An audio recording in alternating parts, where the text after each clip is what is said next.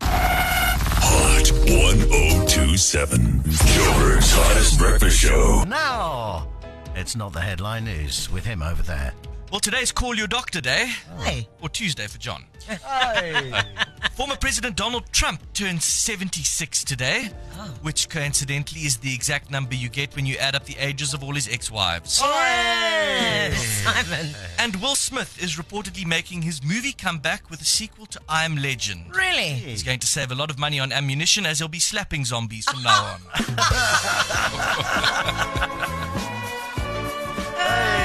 Get my wife's arm out of your mouth. Joburg's oh hottest breakfast show. Weekday 6 to 9 on Hot 1027.